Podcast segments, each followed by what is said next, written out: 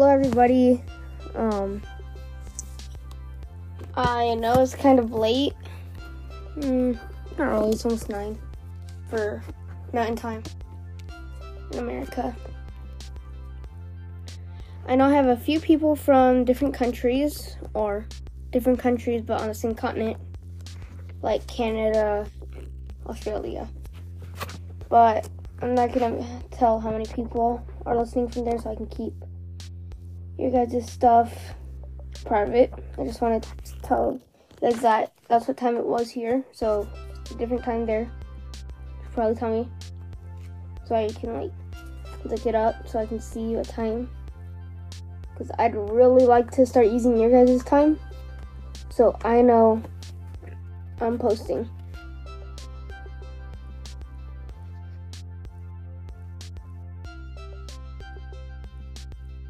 So let's get started in chapter eight. Sorry, I said seven, but I meant eight. Freezing water splashed over Clay's head. He woke up with a gasp as the rest of his body was plunged into the river. Strong talons gripped his shoulders, shoving him under the water. He thrashed, terrified, and the current nearly dragged him away. The other dragon yanked his head into the air and shouted, "Quit struggling! I'm saving you!" Clay went limp and let himself be shoved under again. He felt the sticky poison washing from his scales, although the pain lingered. As his pain died down, memory clicked on. He lunged back to the surface. "Tsunami!" he yelped. He tried to wrap his wings around her, flapping and splashing in the dark. Her claws dug into his spine, along his back. "Seriously, Clay, stop moving." She whacked his tail back into the water with her own. I don't, I don't know what this white stuff is, but it smells awful, and I think it's trying to dissolve your scales. You stay in... in the water until it's all gone. She moved his claws she moved his claws to the rock and helped him hang against the fierce current while she poured more water over his head. He strained his eyes, trying to see her or even a black shadow that might be her, but it was too dark. He clung to the feeling of her cold, wet scales against his. She was really here. "How did you get free?" he asked through chattering teeth. "How did you get free?" he asked through chattering teeth. They had a they had to shout to be heard over the roaring waterfall. "Fire!" Tsunami said. "I realized if Kestrel's flames could merge the chains together, maybe more fire would break them apart. She knew I couldn't do it, and as usual, she figured we wouldn't help each other because we're not dragon. It's that's not dragon nature or whatever." It took Sunny and Starflight together to get their fire hot enough. They blasted one of the links until it melted, and I followed you as fast as I could. Clay rested his head on the rock by her talons. It felt like the cracks between his scales were stinging, high-pitched arias of pain. I think it's supposed to say areas, but it's spelled arias. I don't think any of you have noticed, but you should go to chapter eight, second page. "Well," he said, "as you can see, it's going great so far. I was just about to save the day." "You would have," Tsunami said. "I'm sure you would have woken up soon and made it to the river on your own." She batted one of his wings lightly with hers. Clay wasn't sure of that at all, and he wasn't about to add whining to the listing of things wrong with him. "Did you see the glowworms?" he asked instead. "Kind of cool, right?" "Oh, I can beat that." A moment passed, and then Tsunami stripes began to glow on her wings and tail. She even turned on the whorls of light along her snout. Dimly, the cave took shape around them. They had never been so happy to see anything in his life. "Thanks," he said. "It seems kind of unfair. You guys can see in the dark, It's the rest of us who actually need glowing scales. Tsunami ducked her head in an odd, embarrassed way. But they're not meant to help us see, she said. Clay stretched, stretched his legs and tail under the water. The glop on his scales was gone, but the stinging was still there, battling the freezing numbness caused by the river. Really? He said, trying to take his mind off the pain. Then why do you glow? It's, well, he'd never seen Tsunami stammer over anything, but he was very curious. He was really curious. Tell, he said, splashing her. You know, you're doing that thing you do, she said. Will you talk about something ridiculous? That was weird. What does that all the time, too? Will you talk about something ridiculous so you don't have to deal with something serious? I'm not, Clay protested. You're the one who's ducking the question. All right, fine, she said with a grimace, glowing in the dark. Webb says it's to attract other sea wings. That's how we choose our partners or whatever. She shoved his head under the water again. He came up sweating. Now, aren't you sorry you asked? He was a little bit. The idea of Tsunami leaving them for another thing with cool glowing stripes made Clay feel extra bobby and drab. So we can't go up the rocks, he said. What do we do about the waterfall? He hoped she wouldn't ask whether his scales still hurt. He just had to tough it out until the pain went away. She grinned. We'll dive right over it, she said. How high could it be? And how many sharp rocks could there be at the bottom, he, count- he countered. I'd like to see what we're jumping off first, please. All right, let's go check it out, she said. Releasing him and leaping into the water, the current whooshed her away, and he let he had to let go of his rock to follow her quickly before the light of her scales disappeared. Tsunami, he called. There was no way she could hear him over the roaring waterfall. An underwater boulder slammed into his belly. He inhaled a mouthful of river. Choking and coughing, he paddled after the blurry glow in the distance. Suddenly the glow vanished, and he was plunged into darkness again. Tsunami! He roared. Well, there's my dog. A heartbeat later, Clay felt the air suddenly yawn wide in front of him. Some instincts kicked in, and he lashed out with his talons and claws. One of his claws caught a jagged spur of rock, and he flung his front talons over it,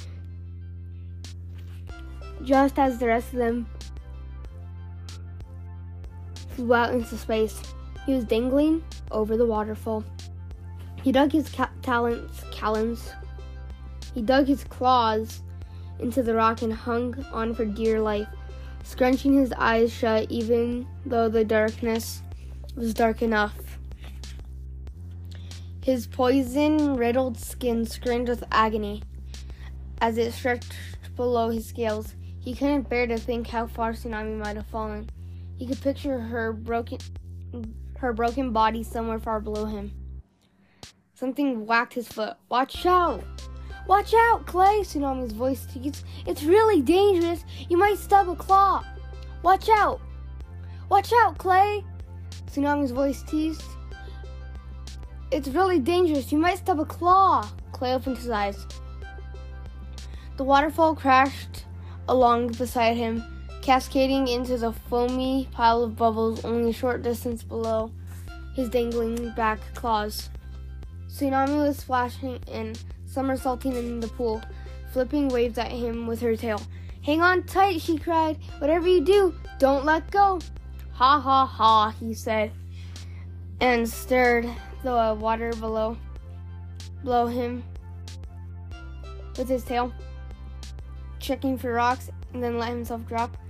The waterfall gently battered his head as he resurfaced. You knew how short it was, he said accusingly. Maybe, she said with a grin. All right, yes. I'd gotten to the edge when I heard you yell and came back to you and went back to you. Luckily, I'm not Lucky. I'm not the type to suffer and die in silence, Clay said. He couldn't help thinking, what would have happened if he hadn't cried out? What if we had missed each other? Come on, the river keeps going this way, Tsunami said, her webbed feet scooping through the water, shooting her out in front of him. He followed her through the pool into another narrow channel. Ooh, that's a very short chapter. That's um, one, two, three, four, five, six, seven pages. Usually they're like ten, fifteen, maybe twenty. The pool into another narrow channel with rocky banks on it either side. But he cocked his head. His ears twitched. I think that can't be all the roaring then. There's more up ahead. There were weird echoes in these caves. You couldn't tell if he was hearing the roar of the small waterfall magnified or if there was something else. Tsunami suddenly spun, spread her wings, spun to a halt, gazing up at the ceiling. Did you see that?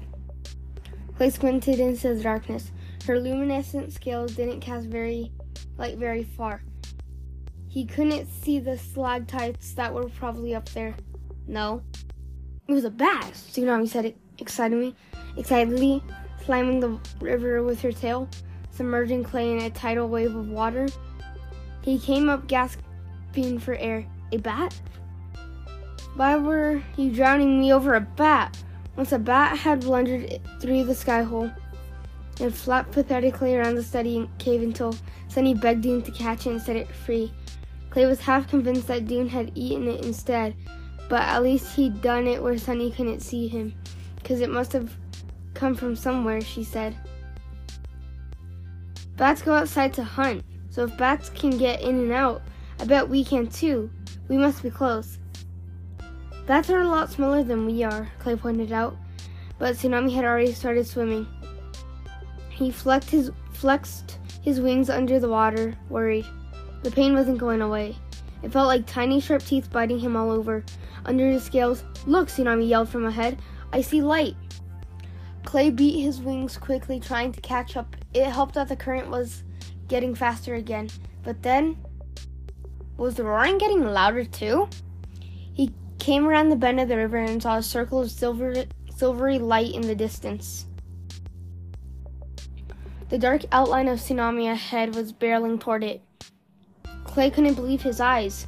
It was moonlight, just like he'd seen through the sky hole.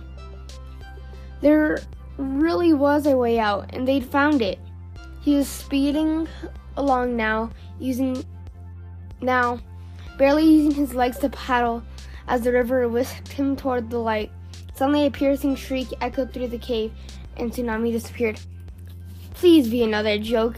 Please be another joke, Clay prayed, swimming as fast as he could.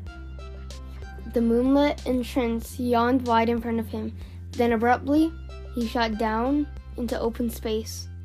The river plunged out of the cave and straight down a tall, sheer cliff. Clay's wings flew open and he banked, catching the air before he fell. He was flying. That was the end of chapter eight. I hope you guys enjoyed. Um, the Q and A will be in the... where the Q and A usually is. I don't know what it's called, the description? Link? Oh, it's linked to the description is what I'm going to say. So, thank you for listening. Sorry for my dog interrupting, but at least you guys know my dog now. Bye. Please listen to Sunday the Leaf Wings podcast called Talons, Teeth, and Claws, at Adcasting with the World of Wings of Fire, obviously my podcast. Please never stop listening. I need more listeners. I have, like, not even forty-eight. That's pretty bad for me because...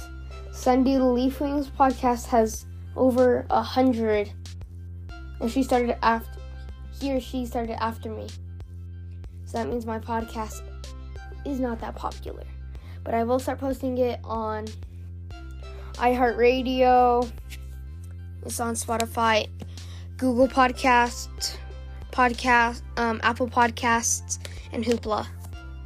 So maybe Audible, but I don't know. Thank you guys for listening. Uh, what's it called? What's it called? Sorry for the ruffling. I was recording on my bed today. Bye.